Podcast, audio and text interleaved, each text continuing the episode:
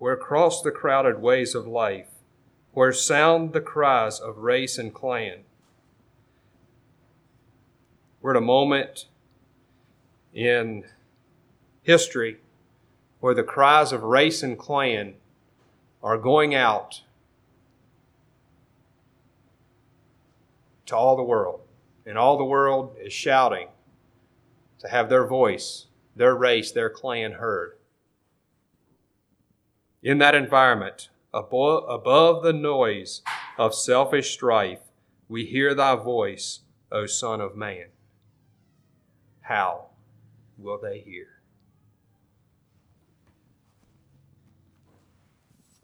You can turn in your Bibles to 1 Corinthians chapter 11. Today is our council meeting service, and our council meeting service is a time of that we have set aside as a preparation for communion. And I believe I preached the council meeting message here, and I looked at some of these verses at the beginning of, of the message then, and I want to again because they're what I think about when I think about council meeting and communion. And I want to share them as a beginning to the message today. But when we partake of communion, what is what is happening? What are we doing when we partake of communion? And so we have the cup and we have the bread, and, and that is shared amongst the members of the body.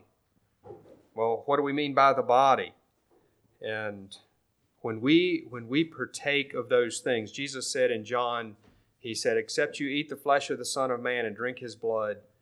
Um, uh, now I can't finish the quotation. I should have written it down, but uh, the implication was that that we must eat the flesh of the Son of Man and drink His blood. And then He went on to say, "The words that I speak to you, they are spirit and they are life." So he was he was implying something spiritual to us. And then as he shared the Lord's supper before his crucifixion, he demonstrated this to his disciples. And he said, "Do this in remembrance of me." And Paul is bringing that back in in this passage here in 1 Corinthians chapter 11 beginning at verse 23. For I have received of the Lord that which I also delivered unto you, that the Lord Jesus, the same night in which he was betrayed, took bread, and when he had given thanks, he brake it, and said, Take, eat, this is my body which is broken for you. This do in remembrance of me. After the same manner also he took the cup, and when he had supped, saying, This cup is the New Testament in my blood. This do, this do ye as oft as ye drink it in remembrance of me. For as often as ye eat this bread and drink this cup, ye do shew the Lord's death till you come. So there's a remembrance. You do show the Lord's death till he come. There's a remembrance, but it's more than that. It's also a partaking of Christ. We're showing a partaking of Christ, that we have partaken of him, that we have become part of him. He gave his life just after he demonstrated this, he gave his life for you and I. And in giving his life and us accepting that, we take his life and we become part of his body. We take his life upon ourselves and become part of his body. And so we're also demonstrating that we are partakers of Christ's body. Wherefore, Paul says, in verse 27 Wherefore, whosoever shall eat this bread and drink this cup of the Lord unworthily shall be guilty of the body and the blood of the Lord. But let a man examine himself, and so let him eat of that bread and drink of that cup. For he that eateth and drinketh unworthily eateth and drinketh damnation to himself, not discerning the Lord's body. So he's the, the person who eats and drinks unworthily in this in this remembrance of Christ and this visible expression of the spiritual partaking that we have of Christ and of being his body. they're not discerning what they're doing. They're not understanding the significance of what's happening. And then Paul goes on to say, For this cause many are weak and sickly among you, and many sleep. And he's not talking about a physical weakness, he's talking about a spiritual weakness and sickness. And many are asleep spiritually because they don't understand the significance of, the, of being a worthy vessel before God and having our lives in a place of worthiness where God can implant His life and His power into us. And I asked you the question at the beginning how will those people hear? God has chosen to use the church as the way that people will see and hear Christ. How are we representing Christ? Are we partakers of his body in a worthy manner? Not just in communion, but in the way that we live and the way that we express life. We're across the crowded ways of life. Do they hear the voice of the Son of Man through the church today? and the way that we relate to the body of Christ, the way that we relate to our communion with Christ and our communion with one another will be the voice that we speak. Not just in the service, the service is simply a representation of that. I'd like to, well, so this examination work that it talks about here in um, Verse 28 But let a man examine himself. That is a work of the Spirit. It's a work of the Spirit of God in our hearts. So I'm going to raise some questions today in the message. But will you allow the Spirit access to your heart as we go through this message this morning? Want to ask Franklin to lead us in a song, and I don't care if you want to lead it from there or to come up, either one is fine. Hymns of the Church, number 894.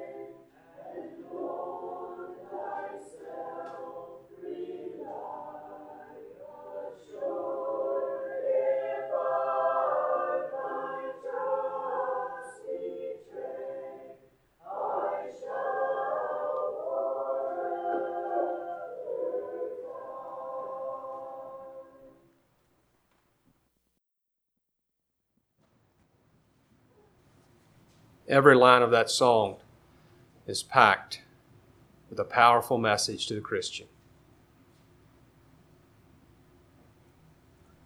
A charge to keep I have. In the men's Sunday school class this morning, we talked about what we've been given. We've been given life. We've been given the power to use that life by our choice. But this morning, I'm speaking to you as, as to Christians. And you have the capacity to only change one life, and that's yours. And I mentioned that recently here. But what are you doing with it? In Timothy in his letter to Timothy, Paul says this to Timothy This charge I commit unto thee, son Timothy, according to the prophecies that went before on thee, that thou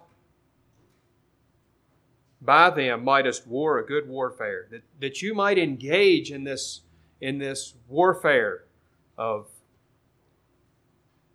the kingdom of God, building the kingdom of God, holding faith and a good conscience, which some having put away concerning faith have made shipwreck. A charge to keep I have. I have a charge to keep, and so do you. The decisions you make today are going to make a difference about where you end up. He's saying to Timothy here that some have put aside faith and a good conscience. As a result of that, they've made shipwreck. That's where you're going to end up if you put aside faith and a good conscience. You have a charge to keep. You have a life to live. You've been given an allotment of time. What are you doing with it?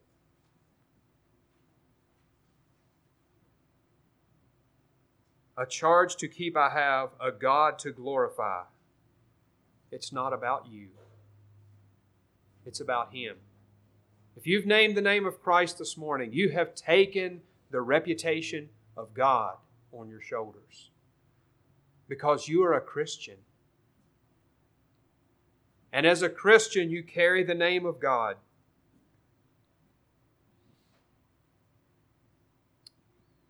Do I live each day with an awareness that I'm carrying the reputation of God on my shoulders? What did I do to the reputation of God this past week, or month, or year? What am I doing with the reputation of God? Nathan told David this about his sins of adultery and murder. Howbeit, because by this deed thou hast given great occasion to the enemies of the Lord to blaspheme. An opportunity for the enemies of the Lord to blaspheme because of his actions. What am I doing to the reputation of God? Or is my growth in Christ bringing glory to his name, as in 2 Peter 3:18, but grow in grace and the knowledge of our Lord and Savior Jesus Christ. To him be glory both now and forever. Amen.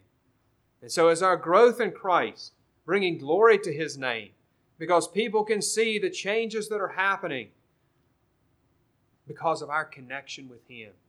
And because we've put our reputation aside and we're seeking to follow him and walk with Him in daily life.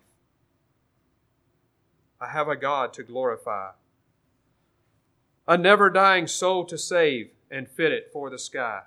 Do I recognize the significance of a soul? How often do you think about the significance of a soul and the value of it? I don't think we can because we can't grasp eternity. Some people, I don't know how everybody arranges their numbers, but I have a number line. And in my number line, it starts out with one and it goes up and it does some, some different funny things. It's how I organize my numbers in my mind. And I get out there to millions and billions and, and it goes around the corner and disappears. Because at some point, we're limited in how we can grasp numbers. And a lot of people look at me really funny when I tell them that I have a number line. Don't know what to tell you about that. It's, I've had it ever since I learned to count, and it's stayed the same. It's really interesting, but it's just the way that I that I organize that. But that's really not the point. The point is, can we grasp eternity? And your soul will last for all of eternity. And I tried counting to a thousand one time when I was young, and it took me a long time to count to a thousand. And we, we talk about a thousand as not really being that big of a number. We toss that number around. And how many times beyond that is a million? And how many times beyond that is a billion? For what is a man profit if he shall gain the whole world and lose his own soul? What shall a man give in exchange for his soul? It's Matthew 16 26. In Hebrews 12 4, ye have not yet resisted unto blood, striving against sin. How much how valuable is that soul? How much are you willing to put into the value of souls? Your own soul and the souls of others. to serve the present age, my calling to fulfill. I talked about this at school this week in school devotions. And I talked about here a couple of weeks ago. But we weren't placed in our grandparents' generation. We weren't placed in the 1500s. We weren't placed in the time of Christ. We weren't placed when David was in 1000 BC. But it says this about David for after he had served his own generation by the will of God, he fell asleep and was laid into his fathers. David served his generation by the will of God. He performed the will of God in his generation. David had a calling and a purpose for his time. And so do you. God placed you today in the period of time that you're living in for a purpose, for a calling. And it's to serve this age, it's to serve this time. To contribute, to give something to the world because of the life that He has given you. To serve my present age, my calling to fulfill. O may at all my powers engage to do my Master's will how deeply rooted is my commitment to God and my commitment to His call in my life. What do I want? It's one of the things that's been running through my head for the past over the past year and a half. What do I want? We do things because of what we want. We want to end up in a conclusion. What do I want? Is it simply to do God's will?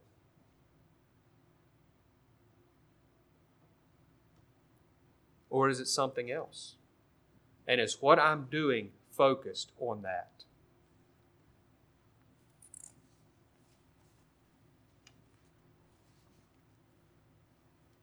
I beseech you, therefore, brethren, by the mercies of God, that ye present your bodies a living sacrifice, holy, acceptable unto God, which is your reasonable service.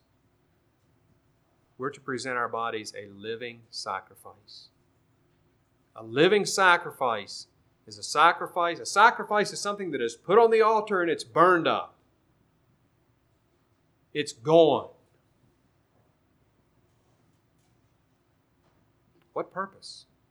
And be not conformed to this world, but be transformed by the renewing of your mind, that ye may prove what is that good and acceptable and perfect will of God. Your life as a believer is about proving what the will of God is. And that's the only thing that has significance, that has real significance in your life, is proving what the will of God is. And the only way that can happen is for you to give yourself as a complete sacrifice to Jesus Christ. What do I want? Is that what I want? Do I want to be that kind of a sacrifice? Do I want my life to be consumed for the glory of God and to show His will to the world around us? Arm me with jealous care as in thy sight to live. Do I carefully consider the way that I walk, the things that I do, the words that I say, the things that I view, the places that I go. Being jealously careful to keep myself for my bridegroom. You see, that's the language of a husband for a wife and a wife for a husband. This kind of jealousy is the kind of jealousy that God talks about. We call it in our home the good kind of jealous. the kind of jealous that desires to show love. Arm me with jealous care as in thy sight to live, that ye might walk worthy of the Lord and to all pleasing, being fruitful in every good work and increasing in the knowledge of God. Is that my desire? You see, jealousy is a desire. Is that my desire to walk that way with Christ? Close in knowledge, increasing in knowledge, and being pleasing to Him and being fruitful in what I do, so that He is glorified, so that He is lifted up. And O thy servant, Lord, prepare a strict account to give. Lord, show me the areas where I need to grow. Is that your plea? Is your plea to God, Lord, show me how I need to go today, tomorrow? Lead me, guide me.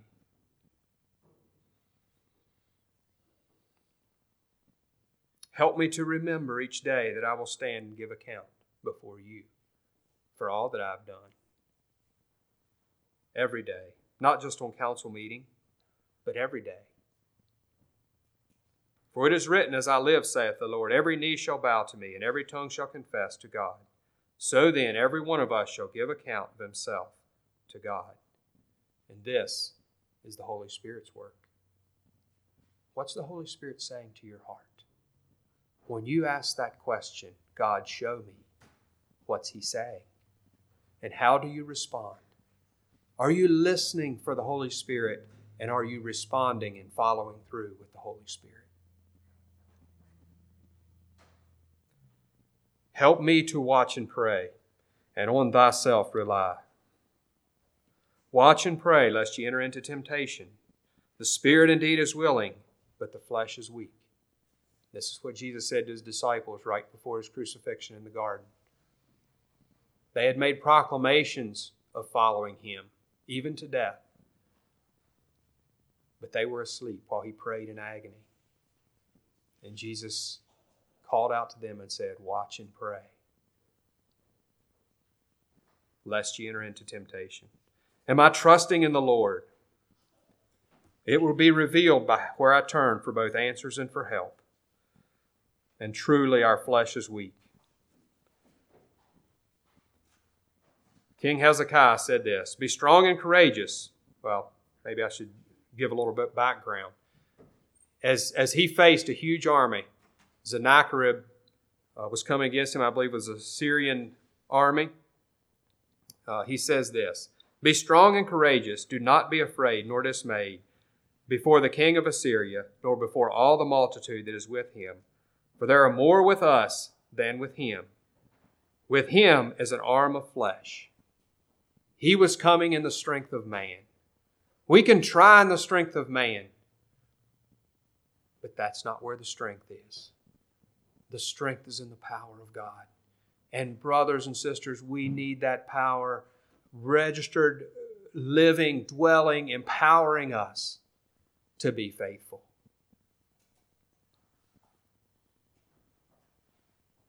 With him is an arm of flesh, but with us is the Lord our God to help us and to fight our battles.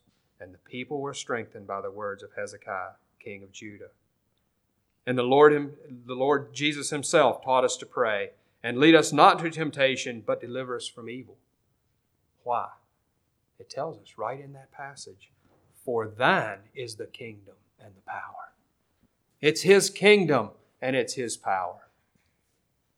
And we enter into that power. The power is in him. Assured if I my trust betray, I shall forever die. God has given you and I the trust of our soul.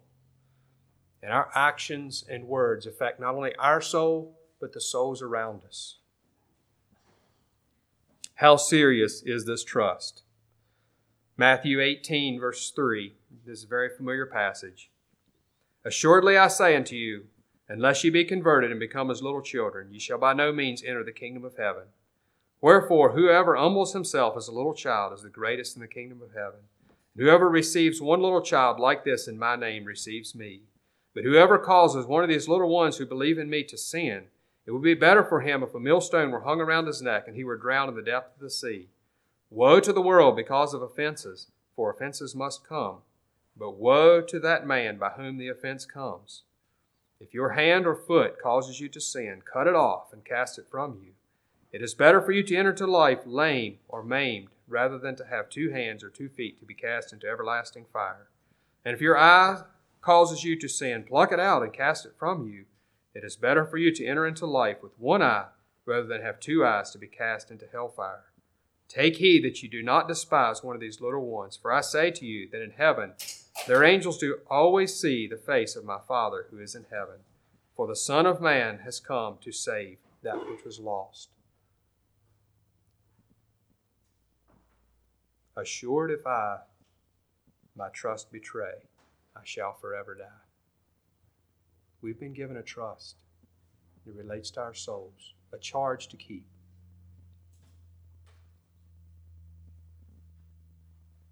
What are we going to do with that? What are we doing with that? What's the state of my heart today? Is Jesus Christ the Lord of your life? Does He have the control? The Lordship of Christ throughout the New Testament is just so clear. Our lives are to be directed and empowered and guided by His Word and by how He wants us to live. And for the Christian, it doesn't seem that anything else matters besides living out what Jesus wants for us as His body, following what He wants. Does He have access to every fiber of your being? This message challenged me.